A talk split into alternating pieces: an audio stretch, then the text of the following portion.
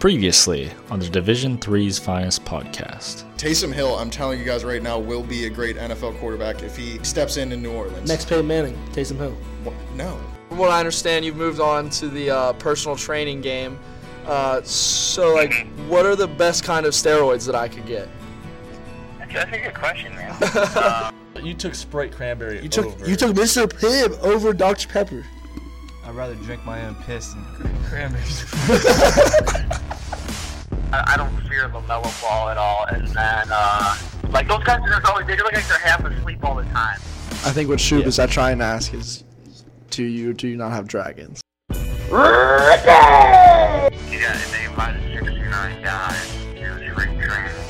69? Basically, Nice. you'll have to rebuild So- a whole new outfield. I'll go seven. Like I, I feel, I feel like really good. I know. this is this is the most energetic I've seen you all day, honestly. So, Maya, what do you do now? For a living. Yeah, I, I work Jacob. Uh, You're time. professional now, big professional guy. Episode 73 of the Division Three's Finest podcast. Coming up next. Now join us on the podcast. This is his first appearance on the show. He's the head baseball coach at Chapman University. He was also the 2019 D3 Baseball Coach of the Year after leading Chapman to a national championship. Coach Scott Laverty, first question: How's quarantine life going for you? And we understand back in your playing days, you played for legendary coach uh, Coach Smitherman, who earlier in his life played with Reggie Jackson at Arizona State. So we were thinking, you know, when can we get Reggie Jackson on the podcast? I don't know, Coach. Did you catch? Yeah, did you catch any of that? I got, I got, I got most of it. I think. I think uh, you know we're we're doing good out here, um, and and uh, you know as good as can be expected. Uh, you know at this time, but uh, uh, it's, obviously needed, and and um, you know we're we're just hanging in there the best we can. Um, you know, getting extra time with family, that's good. Um, I did hear a little bit back to my playing days. Yeah, at Division Two UC Riverside, and I got to play for uh, Navy State Hall of Famer Jack Smitherman. Um, and uh, my dad was part of it. My dad was actually his college roommate at Arizona State. Um, so yeah, they Oh, played wow. Reggie Jackson, Sal Bando, um, all of those, uh, all those greats. Uh, you know, so I was an Arizona State kid, uh, watching Barry Bonds play. Uh, you know, since my dad was uh, Arizona State uh, guy, um, and uh, uh, so it was fun watching, you know, all all, all those guys. But uh, but yeah, back in the day, yeah, uh, you know, Coach Smitherman and Coach Smitherman's a midget, man. Uh, so him next to Reggie Jackson, uh, looking, watching old videos and stuff was uh, was was funny.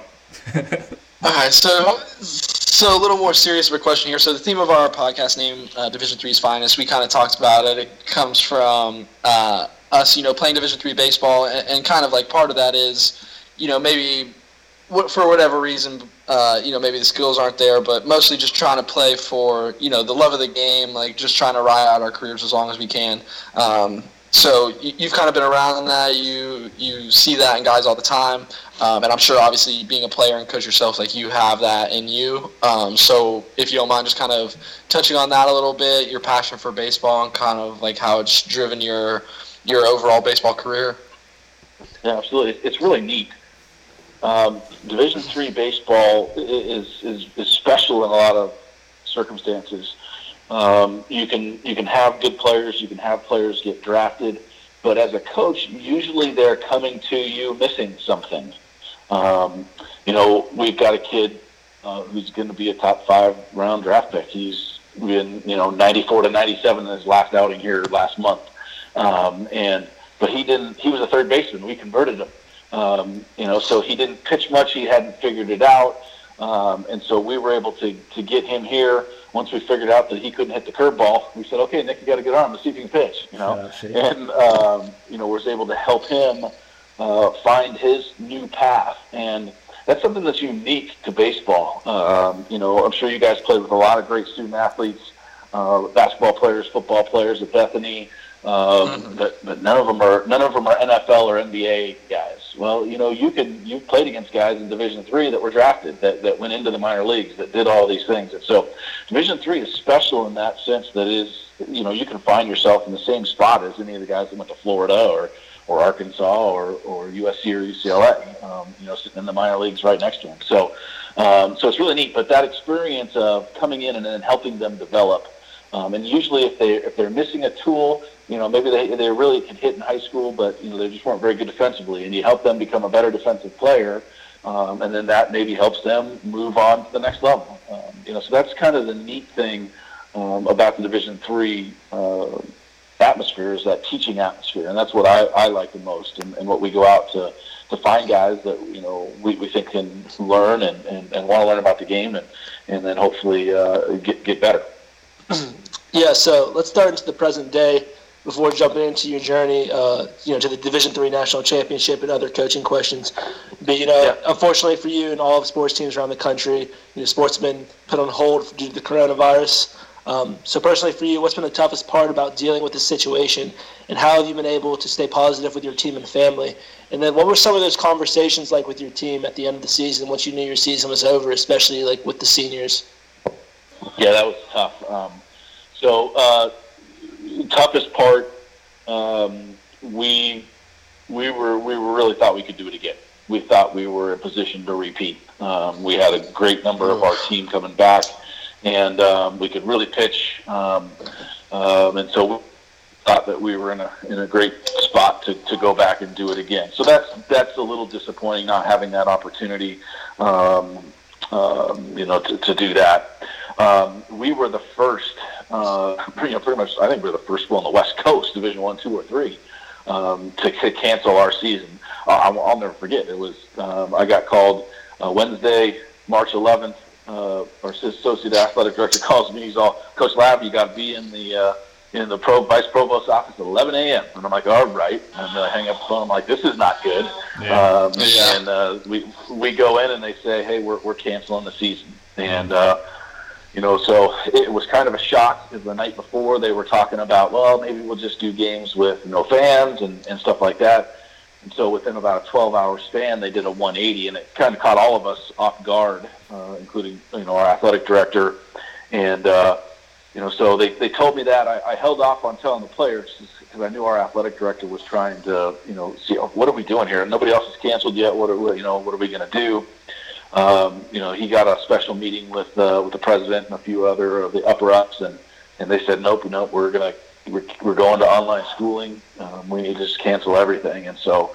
Um, so yeah, there was a lot of tears uh, in, involved with. Uh, we had five seniors, um, you know, and and uh, you know a lot of tears at suddenness and being the first one is part of the reason why it hurt. Uh, I think most, you know, they're kind of going, well, everybody else is still playing. What are we doing? And uh, uh, but within you know within the next 24 hours, another school in our conference did the same thing, uh, and by the beginning of the next week, you know the whole conference was shut down. So um, you know that made it a little better for the guys understanding the seriousness of everything that was coming on. And then you know right then then NBA was postponed, and and you know MLB started to you know spring training started to go away. So it really uh, then then it really started to go okay. We can be disappointed, but we understand the seriousness and the severity of what's going on. You guys were kind of hipsters to the cancellation. You were trendsetters. in a Yeah, We're trying. Yep, yep. It, it was on Instagram, man. It was on Instagram. we, we- we just dropped it right on Instagram. Said, "Hey, here we go." Um, maybe TikTok next. You know, we'll see. Yeah. there you go. Yeah, so just like just following up real quick with the seniors, like your five seniors, you know, Division three is you know obviously unique compared to like Division one and two with not having scholarships. Are there any word, or I know it's early in the process of any of those five guys, you know, possibly coming back because at Division three, you know, they got to pay for schooling unless they have like a full ride academically. Right. Uh, right now, the last conversation that I had was, was about a week ago with most all of them because we've been, you know, kind of communicating. And uh, none of the five are going to come back and use their extra year. Um, three of them have really good jobs waiting for them.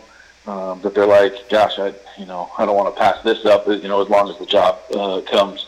Um, our senior catcher is, is going to get signed, um, so he'll he'll just get a free agent signing. He's already had a couple of um, teams contact him uh, about signing, uh, you know, just as a free agent, uh, which is we're like, yes, absolutely, that's been one of his dreams, um, and so he's going to get the opportunity to do that, and, and then one's going to go to grad school for sports sports psych. So they're really we're we're set.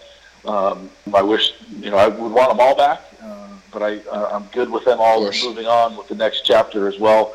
Um, you know, because we recruited accordingly to set up and and you know be just as good when they moved on, and so Uh, so that'll only help us um, in that recruit because the recruiting piece the next couple of years is going to be, whew, it's going to be a beast. There's going to be a lot of issues uh, coming out of the 21-22 class uh, at, at all levels. Uh, you know, so so I'm excited for those seniors, and honestly, they probably have it a little bit better than most, or you know, they do have it better than most because they got a championship to sit on. They go, well, we won, so. Right. You know, uh, I'm not leaving necessarily anything on the table, so I can go. Yeah. I can go now. I can go move. Whereas if we didn't Defended your year, it might title. have been a di- yeah, it, it, well, but if we didn't win last year, they might have been, you know, they might have been a little bit tougher for them to walk away. Right. Oh, definitely. And Maybe even getting close and then not quite, you know, maybe falling a little bit short even. Correct. Correct. And like you said, you know, we can only imagine it's even more devastating for you guys after starting out 12 and 3 and trying to defend your championship. But, you know, where do you guys go from here and what kind of things are you guys doing now to continue to develop and get get better despite everything that's going on right now? Yeah, boy, um, you know it's neat uh, seeing all the things that that, that, are, that, that are going on. Uh, you know, not to be able to be face to face. So, um, you know, with just just trying to stay in touch with everybody. Um, most of the guys are someplace where at least they can do something, whether they got a net at home or. Um, there's still a good portion of our upperclassmen that stayed in their homes. Um, so we live on our, our players live on campus uh, freshman and sophomore years, and then they can move off campus. Um, so a lot of our juniors and seniors uh, they have uh, they share homes in the area, and so a lot of them stayed here. Uh, so they're working out together. Um, one one house has got a really big backyard, you know, so they went and grabbed our portable mound out of our indoor facility and put it over there so they could throw bullpens and and do all that stuff. So they're finding creative ways to, to do some of that stuff while they're now engaging on in online learning and all that fun stuff. So, um, but you know, for me, I personally, I've been you know, it's fun listening to stuff like this, podcasts, um, going back to ABCA videos, um, just connecting with with people, uh, you know, that you wouldn't. Uh, I'm actually the chair of Division Three for ABCA, uh, and we've Hey. things that I would like to uh, accomplish and maybe you know add some more uh, you know four on one time or different things like that in the fall. Um, and so I've been talking to coaches and picking their brains on how things work and, and maybe try and use this time as a time to get legislation passed um, in the NCAA to make it better for Division Three because I think we get we get the we get the shaft when you know you use two to four weeks or five weeks maybe in the fall and uh, then you're done uh, and you see all the Division Ones, you know, coming in doing four on ones, and they're doing, you know, five to six weeks of practice, and then they're four on ones again. Um, and if there's anybody that needs help in the classroom, it's those knuckleheads, you know. So I think the Division Three guys uh, are uh, are usually pretty good in the classroom, and so. Uh, when when people try and say, well, Division Three is the academic, you know, it's supposed to be an academic standard. Well, you know, uh, I, I don't buy it. They're they're doing the job in the classroom, and I bet you if you polled you know, uh, all the student athletes, they would, nine out of ten of them would say, "Yeah, I would want more time with my coach. If I could have four on ones, if we could do our three weeks, and then have another four weeks of four on ones, I'm all in." Right? Uh, so, so we're so I'm using some of my time to to try and do that to hopefully make things a little bit better. Yeah, for sure. And that makes sense. And you know, you kind of mentioned this, but it does kind of seem like this is the the. I mean, obviously, no one wants to see a pandemic, but it, it's kind of happening in the right era. Like if this happened 20 years ago, like it's so much harder to do online classes and stuff, like you're seeing with Zoom, and you know, students being able to keep up with their academics. I remember. Uh, this happened. A similar kind of thing happened in Hong Kong, like when I, I was super young in first grade. Uh, it was called SARS, and I was in first grade. I remember, you know, there's nothing online. They just gave us like a huge booklet of like material that's, hey, go do this. I remember that was my introduction to cramming early in my academic career, first grade. Yeah. Yeah, just- well, yeah, that's right. I remember. I'm, well, I'm, you know, I'm old enough to remember SARS, and so yeah. Uh, luckily, it didn't kind of work its way this way too much, but Right. uh, but yeah. So you got you got an experience there. Your parents sure did. That's for sure. Yeah, exactly. So yeah, there's a lot of Yeah. procrastination those days. As, as a first grader, just waiting until the last second to get all my work done. Yeah. Um, so we kind of go in reverse a little bit. We kind of touched on it, um, you know, here and there, but your championship run last season. Um, first off, we have to thank you. Um, I think I can speak for all of us when I say thank you. uh, for beating W and J in the tournament. Uh, big shout out to Coach Mountain, the friend of the program, Coach Mountain. Um, and but uh, to be fair, in our four years at Bethany, I don't think we ever beat them. So that's another big reason why you know shout out to you. Um, yeah. But more on a general level, uh, why don't you just talk us through that last season and, and more specifically that championship run? And when did you kind of feel that team could be special? And tell us about maybe, uh, you know, one or two key moments, maybe turning points or, or moment, like two moments where you really felt like, okay, like this, like we have something here. Yeah. Um, honestly, we we went into the season believing that we were, you know, good enough to, to get in the playoffs and make a run. Um, uh, you know, Chapman's got a very, very storied baseball tradition. Uh, you, know, a, you know, this was my seventh year here, um, and you know, when I took over, uh, there was a little bit of controversy, um, and took a couple of years to get get us back going, and then back into the regional in 18, and then we lost in the regional, uh, but returned a great portion of that team, and so you know. Going in from the, the regional appearance in 18, coming into the 19 season, we felt really good about our, our club, especially on the mound. We did have some have some question marks early about uh, you know some playing time because we were young. You know, we ended up playing a freshman at, at third, a freshman at first, and a freshman in center field. Um, you know, and so we went through some growing pains early. You know, with with them, but uh, you know, so so we were excited from from from the get go uh, with that club and what what we thought we could do. As we started to go through the season, um, you know, our, our like so we knew we were going to be able to pitch uh, but as people really started to solidify, um, you know, their roles, uh, our first uh, tournament in Arizona, uh, we're playing Pacific, and uh, we have this guy named Nick Garcia who had transferred, you know, who transitioned from a third baseman, you know, the year before into a pitcher. You know, we're seeing 90 mile an hour out of his arm, but he's still, you know, still learning the pitching thing, and and uh, so his very first game, we bring him out of the bullpen, bases loaded, uh, nobody out. We're up four to two, I think, um, and he just proceeds to throw about eleven pitches and strike three guys out. Um, and so, you know, that was kind of the first tick going. Oh, whoa, okay, you know, this might be a little little special. Um, and then, um, you know, and then as the season progressed, watching kind of those three freshmen um, that I was talking about really start to develop. Um, uh, Drew Litwin, Brad Shimabuku, and uh, Miguel Sabedo. Um, you know, the three Shout of them out. as freshmen, um, you know, playing significant roles, you know, was, was really neat. And as they started to develop, boy, the team really started to take off. And I think we won a lot of games uh, early on, you know, with our pitching and defense. We didn't, you know, we scored runs when we needed to, and we're able to hang in there. Um, one of the neat things about that team, if you if you look, uh, there was like 25 come from behind victories. It was ridiculous. Um, wow. You know, we would you know, it, it, it, just a lot. You know, we just give up a couple runs, and then you know, pitching defense would settle in, and we just have to find our way. Uh, we finally get into a bullpen and you know take the lead in the seventh. Um, and so that that was uh, that was really kind of you know the the mantra of that team, uh, even as we got into the the playoffs in the World Series. Um, but as we started to get down towards the end of the season, you know, we were feeling you know really good about our club and and and we're able to uh, you know stay at the top of the conference. Um, and then really, really started to hit on all cylinders um, once the, the conference tournament started. And uh, you know, it's definitely the best. You know, the, the old adage, "Hey, you want to be playing your best baseball," you know, come playoff time, and, and we certainly were. You know, especially offensively, with the young guys now, you know, really having a full season underneath their belt, uh, in, in, a, in an essence, and being able to uh, you know to go from there. Um, our our regional series with Whitman, the Northwest College champions, was the best series I've ever been involved in. Um, wow.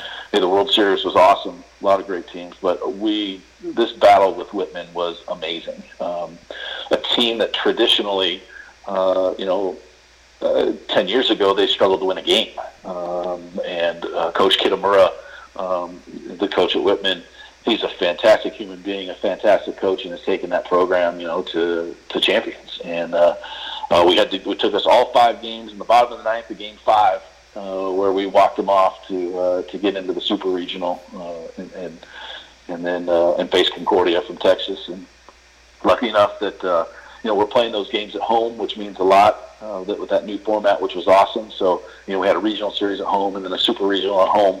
Uh, there was just nothing better than that. And then uh, you know getting to the World Series. Um, people ask me a lot, you know, what what I thought of the World Series, and uh, it, it took me about a week and I, I finally started to realize kind of what I was feeling, and I was it's very humbling.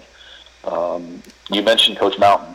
What a great, great coach. Obviously, you know they they lost to, to Cal Lutheran uh, in the championship series a few years ago. So I mean they've been close a couple of times. Right. And uh, uh, you know, great coach, great team. Um, you know, Coach Weisberg, the, the coach at uh, Birmingham Southern. You know, great man, great coach, great team. Uh, Coach Kirch at Webster and I have been friends forever. Coach Noone at, at Babson and I have been friends uh, for a long time. So I, was not only playing good teams, but you're playing really good coaches and good people that deserve the opportunity to, to, to win too. So to be the one that came out uh, as the as the victor, it was very humbling because I really respect those people. Um, and you know, I, I, you feel bad for them too, in essence of going, "Hey, gosh, you know, only one gets to be the champion." But boy, they're champions in, in, in all the other ways as well. And, and hopefully each of those gentlemen will be able to get their opportunities uh, as the as the years go on. But the last thing I'd like to say about this this that 2019 club, you know, I, I told you our expectations where we thought we could, uh, you know, we, that, that's where we could be. We thought we could be that type of team to win it all, and and and we were kind of pegged that way. If you look uh, at all the preseason polls. I mean, we were top 20 in the nation, and uh, in most of the polls, uh, we were picked to, to win our conference. Um, you know, we stayed in those top, you know, all throughout the year. Um, then, uh, as we got into you know ranking times, we were number one in the West throughout the whole rankings. Um, you know, then we win the regional, we're still number one, and, and then we win the super regional and for all intents and purposes, going to the World Series, we're still high, you know the highest ranked team left going to the World Series, and so we're seated number one. Um, and so I think it's pretty special that a team could be ranked high as number one all year long, and and make it happen. Uh, because usually right. some of those rankings come with you know, hey, uh, you know, big weights on your shoulders. You, you, you try too hard. You, you try and do too many things. So that's one of the things that I really credit my my captains with and, and the team with itself with of, of staying with the process and, and what we needed to do be, to be successful. Not worried about you know what we are supposed to do. Let's just go out and, and, and do our job. So as I reflected, I thought that was one thing that was really really neat about that club is being being expected to do it. People ranking in number one, being ranked in the top twenty. Um, and then, you know, as much as going to the World Series as the highest ranked team left, you know, um, you know, the, the people are looking at you going, okay, uh, and uh, to, to do it uh, shows some, some good fortitude. Right, that's definitely special. You, you see it all the time in NCAA basketball. Like a team like Duke, ranked number one to start the season, they get upset in the middle of the season, go down to five, and then maybe eventually they end up winning the championship. But for you guys to go wire to wire, that's pretty cool. Yep. Another thing, uh, I, it's funny you touched on it. Like I, I, heard this on another pod. You touched on you you guys having a lot of come from behind victories. Um, one story you told on uh, this other podcast I listened to is there's one game deep in the tournament where a team scored first against you, and a player came back in the dugout and it was like, "All right, you know, this is how the season's been. Let's just do it again." And you guys ended up winning that game, and you know the numbers we're, we're big baseball guys and sabermetric guys you know the numbers whenever a team scores first against you you know we know those numbers are high that that team wins. So it's cool that not only did you guys win the championship but you defied the odds a lot of the time during that that journey. Yeah. Yeah that's a that's a great great story. That was uh, hank zeisler who ended up being the most outstanding player you know of the world series. And he uh, that was the uh, uh, umass boston game the winner take all to go into the two out of three versus versus birmingham. And and uh, you know we brought back uh, Jonathan Hernandez, who was you know nine and zero, oh, and uh, we brought him back on short uh, rest to, to get us in, you know, uh, hopefully get us into the into the championship series. And he hangs a curveball in the first inning with a runner on and two outs, and, and you know they hit it out, so they go up two nothing. And you know, so like you're like, oh, that's not good. You know, right. it's kind of a little bit deflating, but uh, it's exactly what I talked about. And Hank just, you know, we, the next guy gets out, fairly quickly too. Maybe like the first pitch, he pops out, and then uh, Hank just runs in. He's going, "Hey, guys, somebody tell me what our record is when they score first. and somebody yells out a lot to a little, and they're like, okay, here we go, you know, and uh, you know, a couple innings later, we put up a fourth, and you know, end up winning eight to four. So, um, you know, so yeah, that's a that's a great, yeah, that was a that was a fun one uh, for sure. Yeah, so just following up on that, I have a quick question. You know, I've read a book about uh, a book from Urban Meyer. He was talking about you know how the you know the chase of a national championship is more gratifying than actually you know winning the whole thing. So you know you, you chase down this national championship and you finally win it. What's going through your head? You know the first moments after you win the national championship. So it, it, it goes back a, a, second. You know, for we win the first game versus Birmingham Southern. Um, you know, six to four. You know, good good good hard fought game. And we come out and you know both pitchers in game two are just it's nothing nothing going into the sixth. And we don't even have a hit yet. No hit. Their little lefties just tearing us up and uh, they scratch it when they make a couple of their pitcher uh, makes an error on a swinging bunt, and then we bunt again, and he makes another error. Um, we end up moving guys around and get a sac fly and, and score the first run. Uh, then we come up and get two runs in the bottom of seven, so we're up three nothing. Uh, and then we open it up in the bottom of the eighth. We score eight runs, right? So um, as all those runs are coming in, you know, it's six nothing, seven nothing, eight nothing, finally eleven nothing. Then the final out's made, and I'm looking at the scoreboard and I go, holy crap, we're up 11 nothing going into the top. We got three outs to win the national title, and we're not giving up 11 runs in the bottom of the ninth. We're not right. going to lose. Yeah. We're going to win. We're going to win the national title. You know, um, and so you know, just that was the first realization of, of where it went. Um, but I think this is part of the journey that you're talking about to be able to actually get there um, and, and, actually do it. But I'm not five minutes after we're holding the trophy, Brad Shimabuku, the freshman center fielder, you know, looks at me. You know, we, we end up next to each other and we're I give him a hug and and uh, he's like, Coach Lab, we're coming back next year. We're coming back next year. You know, um, so uh, right away those those those sights were already set towards you know the process and and I, and what I hope that you know conveys to everybody is um, you know, it is a journey, and, and it's the process that makes it fun. You know, think about if you've played any sport uh, and you've played a really good game, uh, whether it's basketball, baseball, football. It's just a really, really good, well played game on both sides. Win or lose, you go away from that. You know, win, you're feeling really good. Even lose, you go away, gosh, you know, that was a good game. Um, you know, we just happened to be on the on, on the you know bottom side of it. Um, but when when you play well, when the process is well, it still makes you feel good about things. And if you can, you know, really focus on that process, then hopefully over the long haul, um, good things can can happen. So. Um, I think that's been my focus. Um, you know, uh, as a player, when I was fortunate enough to play in the Division Two College World Series, um, and you know now as a coach, you know to build it up and, and to get us to here.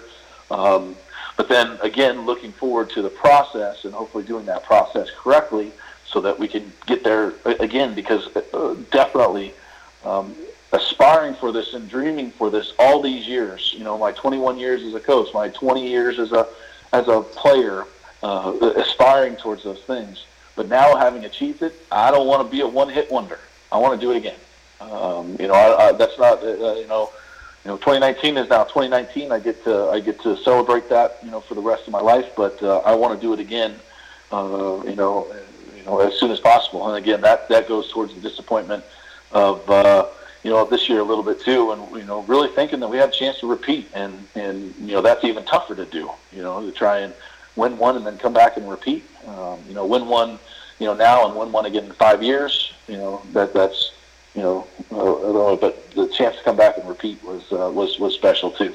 Yeah, and just going off of that, you know, obviously we've mentioned, you know, amazing season for you guys you know you were hoping to replicate that hoping to replicate that this year. You know, I guess you technically can still defend your national championship from 2019 since this year got canceled. Uh, but just talk about some of your uh, coaching goals moving forward. Yeah, um, obviously Chapman is now you know a Division three powerhouse program, and you've maintained that success and conquered the ultimate goal of winning a national championship, like we've mentioned. Uh, but what now? You've already mentioned, you know, uh, is it just about maintaining that level? Is it about going back to the national championship every year? or is it as simple as winning uh, or getting your players more looks in the draft? What are your main goals for the future of Chapman baseball? Perfect. Um, it, it goes back to uh, I want to make sure and I stay focused on what we need to do to help be successful. The process again, getting back to that process, and so and that's a process of men. Um, you know, winning the national championship. You know, again, that, that's our that's our goal. Um, but it's very difficult to do. Um, and not everybody, like I said, I, I, mentioned all those great coaches, and I hope all of them get the opportunity. I hope Coach Mountain gets an opportunity uh, to, to go back again. He's been so close, you know, a couple of times, and I, I hope he gets the opportunity to go back again, but he might not. Um, and Coach Weisberg, Coach Courage, um, you know, they, they might. And so, you know, the ultimate respect comes from their development of men um, and, and putting, you know, good people out there with that, that accumulate positive experiences over their their their four years of, of wherever they're at. You know, so my continued goals. Uh, I'm very happy at Chapman. Uh, you know, I've been 21 years in Division Three. Um, I've had people ask me, you know, my alma mater is now Division One. I've got all my buddies. Okay, when are you coming to take over UC Riverside? I said, it's not a better job than I got. so, you know, I'm very happy uh, where I'm at. I'm well supported. We have a fantastic institution um, that is just um, blowing up academically uh, with with every with the programs that are uh, that they're offering. Uh, so it's amazing. You know, we're, we're, getting a lot of people that are just interested in us uh, from that academic standpoint as well. So uh, finding the good students that need to be able to get in. Uh, plus quality baseball players, you know, isn't as hard as, as, as you might think just because of the draw of the school. And so it's a very, very good time to be at Chapman. we definitely you know, as I mentioned earlier, Chapman's got a very storied baseball tradition. So that was our third national championship. You know, our second at Division Three, and we have a Division Two national title in '68 as well. Um, another neat story. Sidebar, sorry. Um.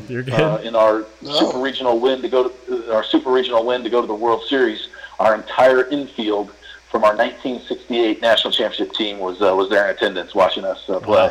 Wow. Um, you know, so that's just that's kind of awesome, neat support that the alumni and, and uh, the, the, you know the, support that the program has, has had over all these years. And so, um, but uh, but yeah, those are those are our goals. Our goals are to be you know playing for national championship every year. Um, we're we're going to go out and recruit recruit to those effects um, and try and find those those players that help us um, you know to get to the national championship, but then also uh, achieve their goals of, of graduating and, and uh, either either moving on to the professional level or moving on to the uh, as the what as the NCAA commercial says, uh, you know, most of our student athletes are, are moving on to you know something other than professional sports, right? so, right. So helping them move on to that. Yeah, and you just touched on it. Obviously, there's a lot of reasons to want to go to Chapman, but um, there's also ways where it seems like recruiting could be a little tricky with Chapman's, you know, academic standards and tuition costs, and not being able to offer athletic scholarships. Um, it seems like you know that process can be a little difficult when competing against you know other D1 and JUCO schools in the West Coast, especially with the state being pretty D1 heavy. So uh, just a little exercise we wanted to do. Uh, let's pretend I'm the next Tyler Peck, you know, a Chapman pitcher that got drafted in last year's MLB draft. Uh, shout out. But what's your pitch to me and all the potential recruits listening out there? Why Chapman? Yeah. Um, first and foremost, as I, as I mentioned, there's not too many times you get to be at a place and it's boom. Um, so Chapman is is taking off, has done an academic 180 uh, in the last 10 years as far as where it was then and where it is today. Um, you know, our business program is one of the top business programs on the West Coast, and that's usually about 50% of our guys. Um, our film program is the top three. It's NYU, USC, and Chapman uh, as far as film studies and, and things like that. Um, and then uh, we have a brand new $250 million science building that had just opened up a year and a half ago. Uh, so our sciences are on the rise. Um, you know, we've had uh, you know all, all kinds of different. Uh, it's about 50% of our guys are business guys, but we've had you know uh, you know guys wanting to be PAs and and uh, kinesiology and wanting to be you know trainers or athletic trainers or, or different things like that. So we, have had the, the gamut of guys since I've I've been here, um, as far as that uh, is concerned. Chapman's campus, um, you know, it's a, the school itself is over 150 years old. We've been on the current location for just over 70 years. You walk the campus and you go, this thing's brand new. Why? How, how have they been here for 70 years? Every building has been modeled or they've torn down and built new buildings. Um, you know, the campus itself is phenomenal. Uh, the city of Orange uh, is, is a great little town that's gone through a huge revitalization with Chapman's boom as well. So it's just a block south of our campus. So to walk to, to downtown Orange and go to Pizza Press or or uh, you know any of the other local restaurants that are there that have popped up over the last five years. Um, just all kinds of neat things. Um, you know, and then uh, you know, baseball wise, you know, again, it comes back to that that tradition uh, as far as uh, you know the, the tradition that we you can see. Um, you know, over 30 regional appearances. Um, you know, uh, this was our 13th World Series appearance um, and, and our 11th at the Division three level. We've been Division three since 1993. So you're talking about the Chapman team has been in the College World Series, you know, one out of every three years, you know, um, you know, over the last, you know, 25 years or so. So, you know, so it's a pretty good tradition uh, there as far as uh, that's concerned. As you guys mentioned, you know, it is. I mean, we're our average incoming freshman this year was a was a 385, 29 ACT, and 13, 20 on his SAT. Uh, so you got to go out and find guys that have done the job in the classroom. And uh, tuition is not cheap. It's 73 grand. That's probably going to be 75 next year, you know, like everything, you know, but, uh, uh, but it's also value added. Um, you know, they do a good job. You know, uh, our average financial aid package was about 28. Um, you know, so you're, you're cutting that down a little bit, and then uh, again, it's the value added of a Chapman degree. Um, you know, I can't remember the last, especially business guy that we've had uh, that's not walking away with a, without a job. Like I said, our three seniors, uh, they they're they've got such good offers, and they're like, God, like I'm not, I can't walk away from this. Uh, so I'm going to graduate and move on to the next chapter of my life. So, um, you know, so the biggest thing is this the the tradition, uh, where the school's at, both academically and in the uh, athletic uh, frame of mind, and and uh, it's it's just a really neat place to be right now. Yeah. Hey, hey, that's a pretty good answer. Uh, if, if I had any eligibility left, it'd be You're tough coming. to, I got to you. take my You're talents. sold, right? You're Hey, sold. Yeah. I gotcha. Um, so we can kind of move, move a little bit uh, into some lighter questions away from maybe Chapman uh, so much. So kind of a, a a question we've had a lot with, especially more of our baseball. Um, well, I guess from the baseball world, we kind of touched on the Astros thing a little bit. Um, so we just kind of wanted to know your perspective being a coach, um, and you know, more importantly, just a baseball fan. Uh, just some of your thoughts. Um, and we don't want to reveal all your secrets, but during your coaching career, do you remember any unique or clever instances where uh, you guys may have been able to steal signs legally? Um, you know, and hypothetically, of course, like no, this may not have ever happened, but you know, in a hypothetical where you could steal signs, have Yeah. have do you have any strategies for that? Yeah. Um, so, um, well, the, the Astros thing is tough. Um, you know, that's been you know you look back and it, got pretty criticized heavily pretty fast. But then you started to see some articles leaking in. Oh well, you know the 1912 White Sox were doing this with electronics and flashing lights on the scoreboard or whatever. You know, and it's been part of baseball for for a long time. Um, I, I, I I absolutely think the Astros went a little too far. Um, but the banging on the trash can things, I mean, that, that's it's, it's actually pretty funny. And the more removes you get from it, you know, and you start to listen to the, see the the video of it and see, you know, start hearing the banging. And you're like, oh my gosh, that, how did nobody notice that before? Right. Uh, but it, it's it's tough, um, and uh, you know, this this is actually helping them a little bit, I guess, with. Uh, you know, this separation, people will just be happy to get back to baseball and kind of forget um, what happened. I still believe the Astros were a good team, uh, a great team. Um, and so um, I can liken this to kind of the, the, the steroid era because that was my time. And I actually, that's when I, I played a couple of years in independent leagues, and that was the mid to late 90s when the steroids were, were rampant. And I was surrounded by guys in the minor league clubhouses that were doing steroids, and and I'm like, guys, dude, you can't hit the curveball. What do you care? You know, uh, most of them, from my perspective, from my perspective, it, it didn't help. I know one player uh, that that made it to the big leagues uh, because he went from like one home run to 20 because you know he juiced and and uh, the next year he hit 20 and got picked up. Uh, uh, and and I, he was in the big leagues for a couple of couple copies over a, a two-year uh, span. That was it. Um, steroids just made you know the, the the really good players better. It didn't take somebody that couldn't hit a curveball and all of a sudden they could hit a curveball. Right. Um, you know, so so I liken it to that a little bit. You know, they were still really good. Um, and you know, who yes, things some things might have been different. Um, and, and I get why people would be would be upset, but uh, it, it's it's been part of baseball, um, and you know uh, I think they took it too far. But um, you know those are those are some of the things that, that have gone on.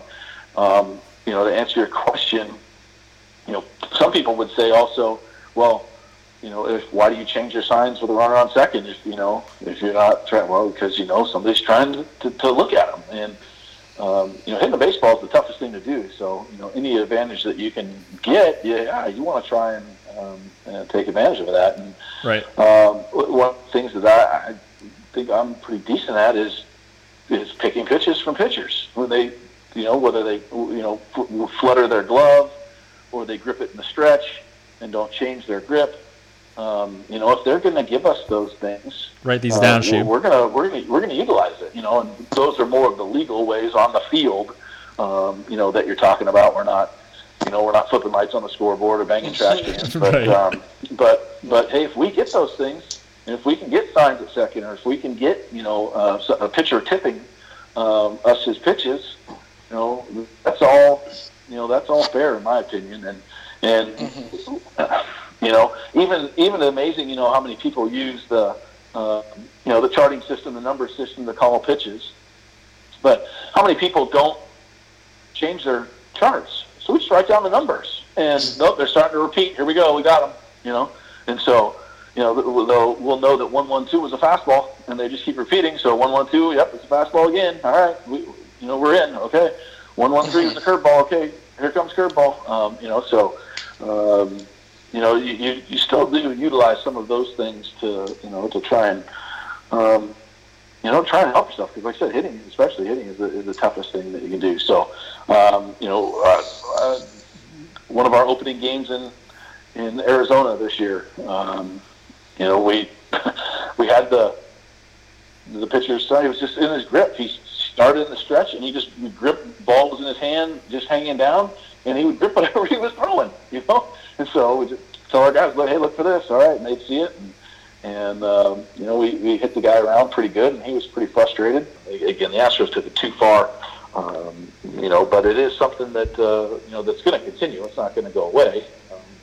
Uh, you know, you're always Just get trying to better. find that, that that legal edge. Yeah, that Right. legal edge. We'll, we'll we'll we'll leave it at that. And so, uh, but I don't mind saying that that's that, that you know that yeah. And I remember that Yeah. game. I felt bad a little bit. You feel bad a little bit. Um, you want to be able to coach the kid, but uh, again, you're you're trying to trying to win the game. Sure. Exactly. Uh, one, one of the guys, one of our players, uh, looked at me and goes, "Coach Laverty, you, you know, you know, do we feel bad about this?" Well, no, this is part of the game. We're not looking at the scoreboard. We're not doing. We're just we're identifying. So it's just like just like the basketball player coming down, and you know that he can't go to his left. You know, and so Yeah. you, you you take away his right, and there you go. You know? Right. So you're Yeah. just identifying the things that go on throughout the course of the game, and that's going to continue sure. at every level. Yeah. Yeah. Well, I think you did. I think that's a good. You, you pretty much touched on it. I think that's kind of the view I've come on to just when, in regards to that question, just on when does it become cheating.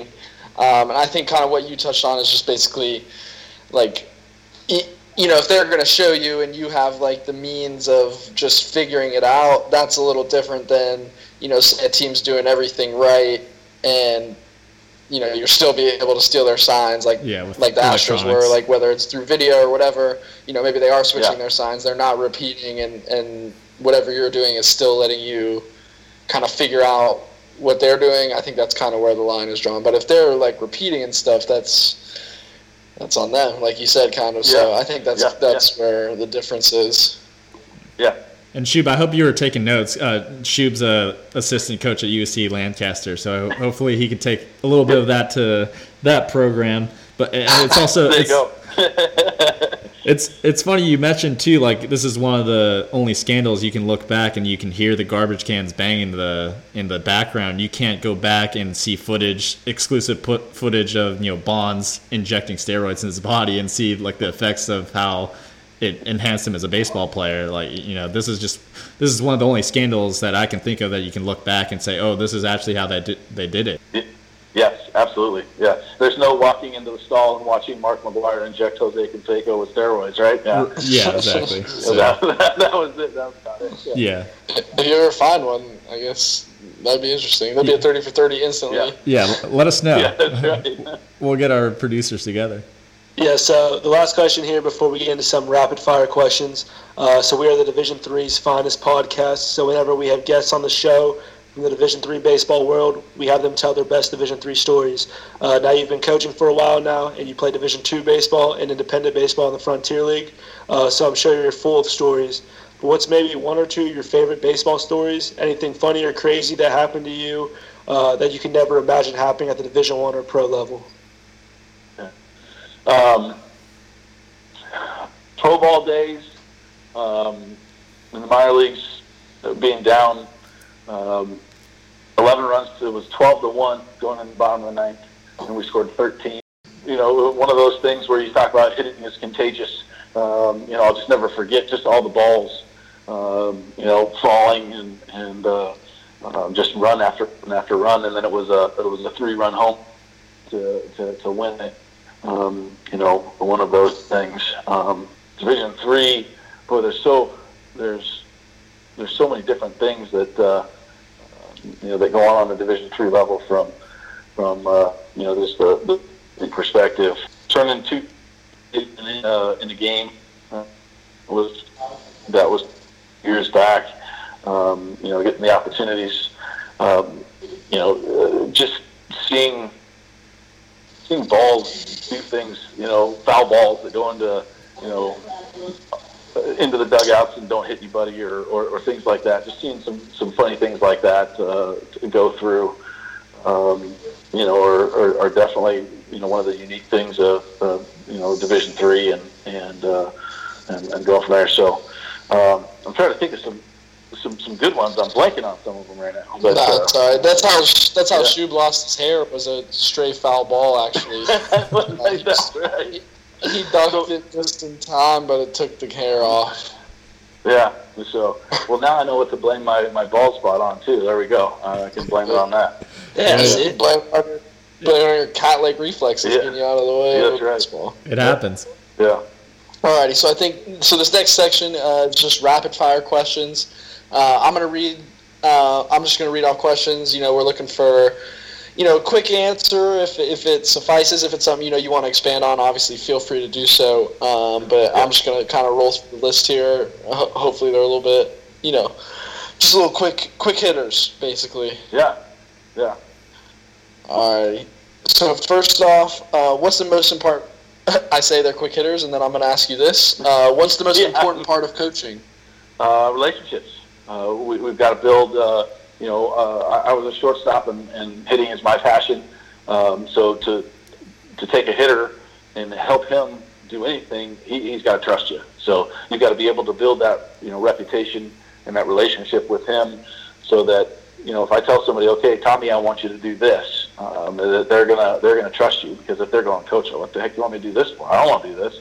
Um, you know, it's not going to work. Uh, you know, hitting especially, things get worse before they get better. So uh, I think building those relationships uh, are, are are key, and that starts in the recruiting process. It's funny you say that because we just had Pitt Baseball's head coach on the podcast. Shout out Coach Mike Bell, and he said relationships as well. So obviously, you know, Yeah, that's awesome. that's something that's obviously very important. Yeah, yeah. I forgot about that. Good catch. All right. Uh, next question: uh, If you weren't a baseball coach, what would you be doing with your life right now? I'd have been an accountant. I was going. I was Okay. a business major in accounting, so um, you know, so I, uh, those those number crunchings. It's funny. People Yeah. always say I'm not a big. Uh, um, you know, sabermetrics is still. Uh, I'm not Oh. old per se, but I've been you know 21 years of coaching, and so uh, in my 20 well, my would be my 25th overall as a college coach. Um, you know, so sabermetrics has really started to come in, you know, towards the latter part of my career.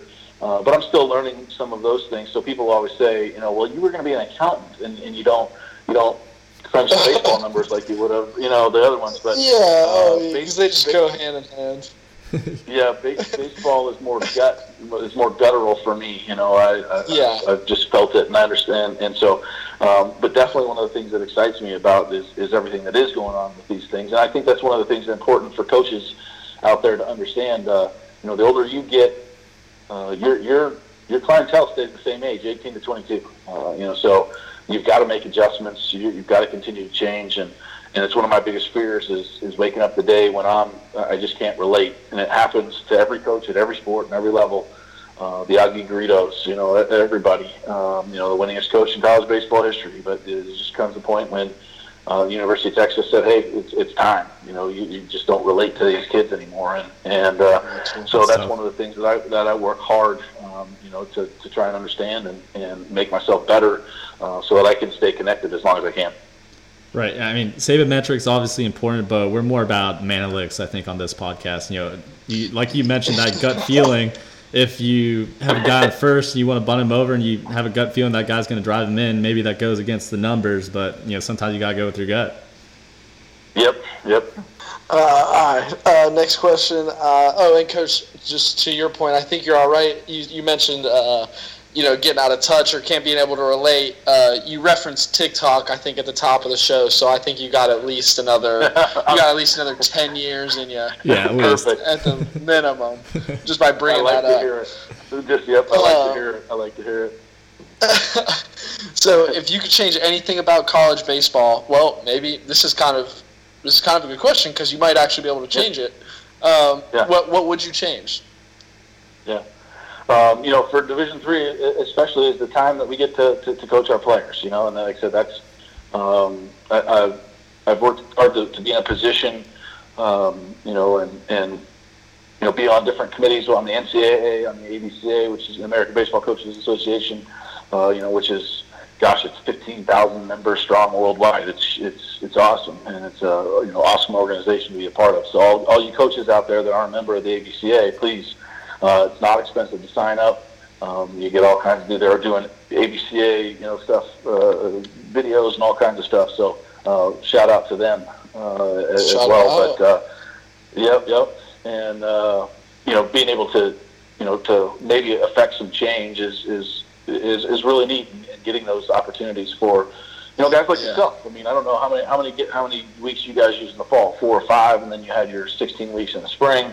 I mean, if you could have your four or five weeks and then another you know four weeks, you know, just doing four on ones where you can get in the cage and actually work on your swing or, or, or do something, and especially at some smaller smaller schools, and, and most of our, our, our schools are smaller, but um, where gosh, we don't we don't have the four full time coaches uh, that, that can do all those stuff. So if we could have four on ones where we could adjust around some of our volunteer coaching schedules and, and That's actually still get them to help us out, um, we could actually get some you know uh, some positive effects to, to the players, not only health wise but relationship wise.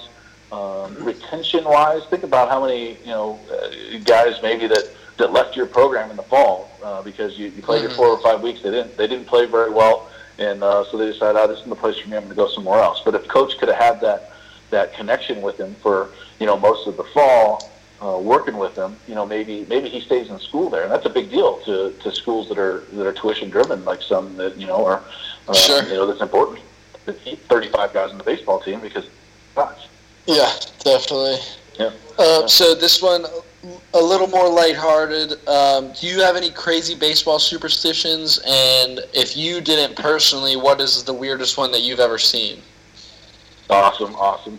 Um, so I'm not. Uh, Thank you. I, I'm definitely, you know, you got some some superstitions. My biggest one is, you know, hey, if we're if we're playing well, um, you know, I just might wear, you know, I'll wash everything, but I'll just wear, I'll go wear the same socks. You know, hey, we're, you know, we played really good yesterday. I'm just going to wash my socks, and we're gonna we're gonna play with the, the same socks on, you know, and an undershirt uh, or, or something like that. So.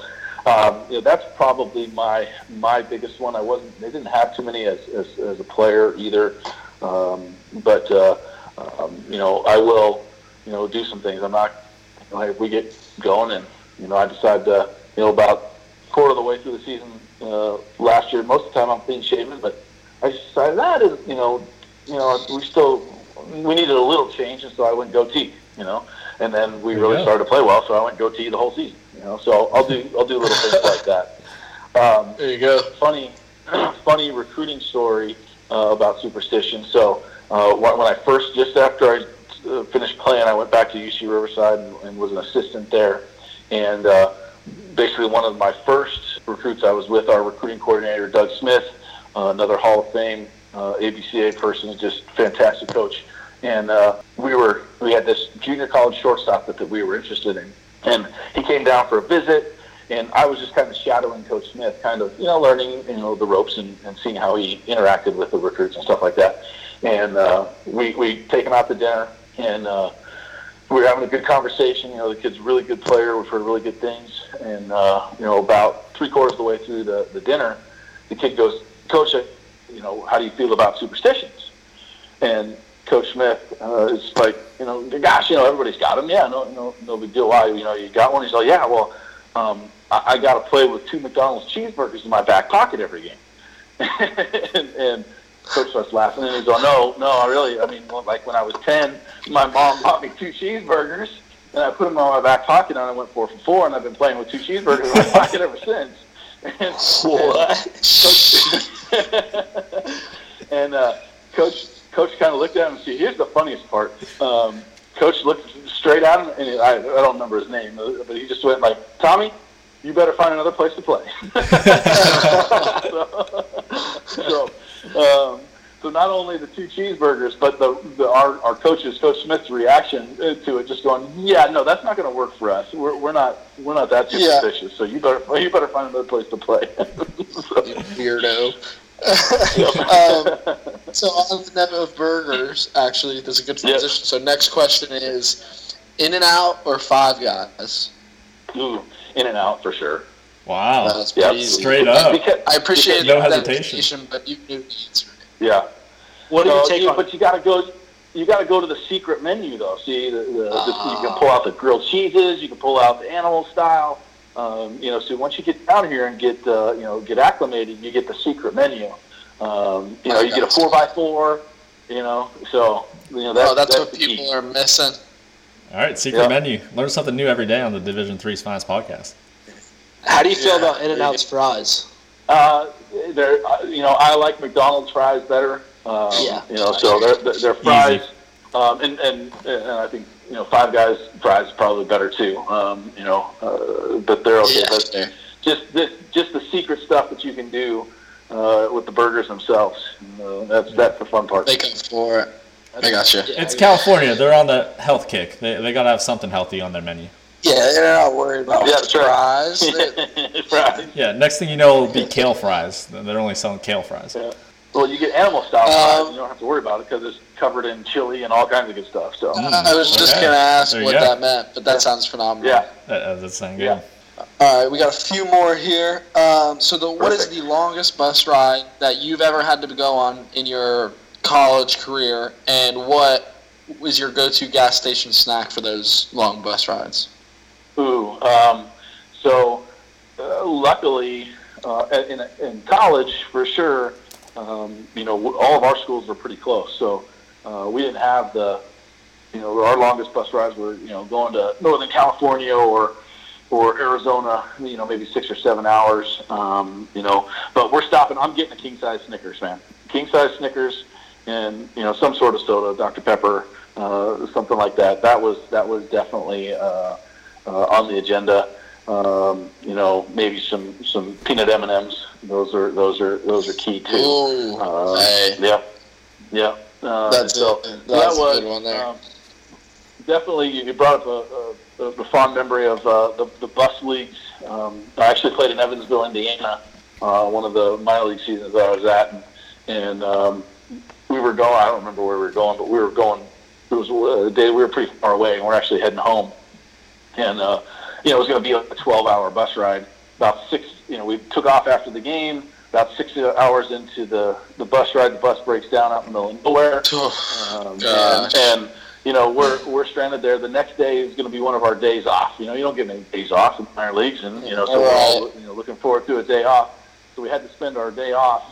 You know, took you know about six hours in, we break down. Took another couple hours for them to get a replacement bus. You know, uh, and then you know, by the time we're on the road, you know, we're, we're when we were supposed to be rolling in maybe about 8 a.m., we're rolling in at 2 p.m. Uh, your day off's almost over, you know, so yeah. So those were the those were the fun times. Picture picture the guys on the plane in Major League when they go from the jet to the prop plane that's uh, you know in the uh, in Oh, the yeah. uh, thunderstorm, and they're all in, you know they got their sleeping masks on because they're all terrified. That was kind of the bus rides back then for sure. No, that's a good. Legendary That's a good story. Um, and then so next next one. Um, so outside, well, I guess. So I guess now being where you're at um, in your career, you know, you've had success at at the Division three level. So what is your ultimate goal with baseball? Maybe not like. Maybe something a little more. Like not as known, or, or just kind of what is what are you striving towards with your with your coaching uh, career? Um, I, I want to get better first and foremost. Um, you know, that's why I like talking about these things. Uh, I like listening. Um, you know, I think we all can get better. Um, the only thing that that really separates me from you is just a little bit of experience. Um, and you know, so I think we all need to continue to learn. Um, I, I really enjoy the Division three level. I'm not in any hurry. You know, I've got a seven-year-old daughter. Uh, you know, so it's it, you know Chapman's a great place for me to have the great blending of, of you know the game I love in baseball and and uh, and the little girl I love, um, and and being able to spend the time you know with her as a dad, uh, which is you know the best thing I've ever done. So you know so it's a really really neat thing.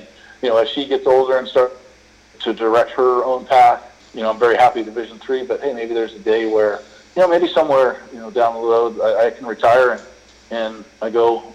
Uh, I- I'd just love to be a hitting coach again. You know, being a being a head coach is Uh. about fifteen percent. It's about fifteen percent coaching, eighty five percent all the other crap that you have to do. Yeah. Um, you know, so um, so it would be fun, uh, you know, to, to, to get back to coaching. Uh, I've also thought about being an athletic director because I love all sports. You know, I've, I've been involved. You know, life on small campuses. You know, you wear different hats, and I work a lot of the basketball games and football games and different things like that. So you get to know those student athletes as well. Um, so it's fun to, to follow their careers, and, and so getting into administration uh, maybe might be uh, you know something that, that I like to do in the future as well. Um, so we get. Um, so what is the most important quality in a ball player that you're looking for when recruiting? Can I give you three? Sure. Definitely. so, absolutely. So uh, I task our, our guys with these three things. Um, uh, first and foremost, we want good people. Okay. Um, baseball is a game where the, the the one player to be the best player you've ever seen, uh, but it's it's not important in baseball. Whereas, you know, that one player, if he's a jerk, he could he could carry a basketball team or a football team. Uh, it, just doesn't happen in baseball. And we mentioned it earlier, uh, just because I followed his whole career. I mean, Barry Bonds, one of the best players I ever saw. I saw him play in college, and and his years the, with the Pirates. And I grew up in Northern California, uh, in the Bay Area. So you know, when he's up there with with, his, with the Giants, and and man, he he could defend, he could run, he could hit.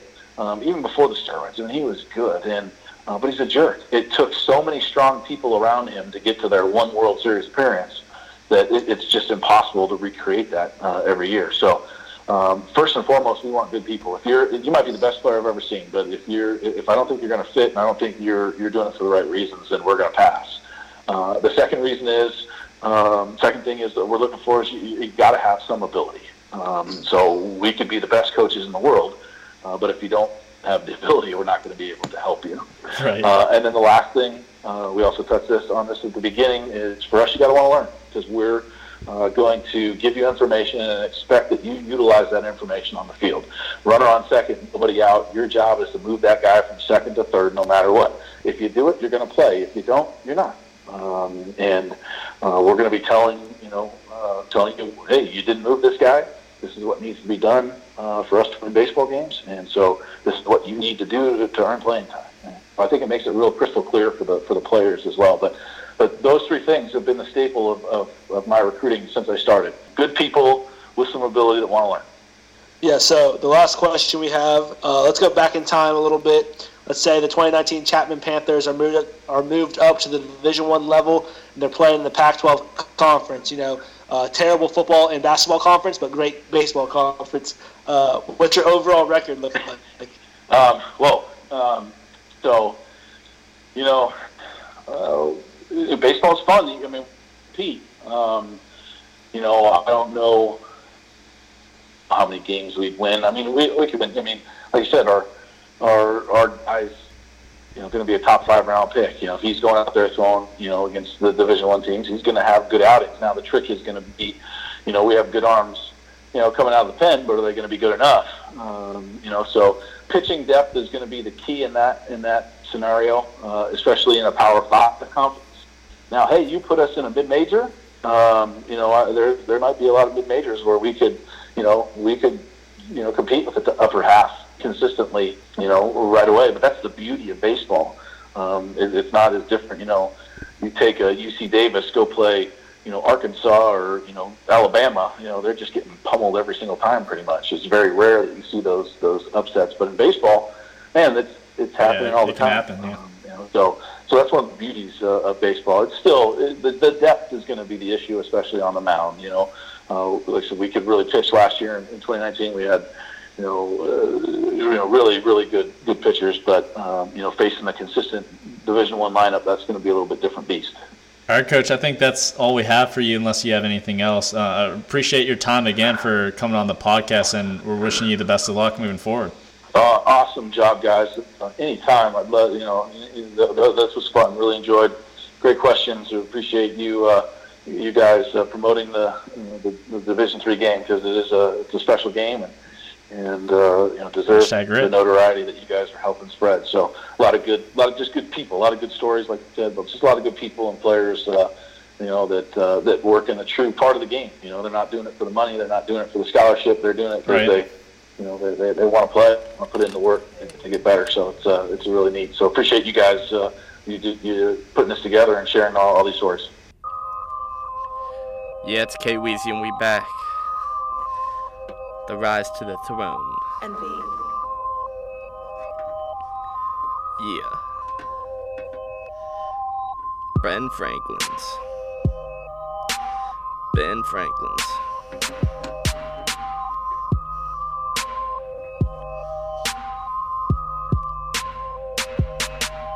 I got so much money, it's like I own a money tree. All these people phonies just wanna be like me. Your baddest girl be all on my D. The stuff you pay for, for me, it's free. Because I got Ben Franklin's, I got Ben Franklin's.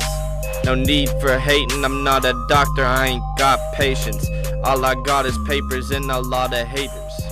Shout out to my home dog, they all got prayers.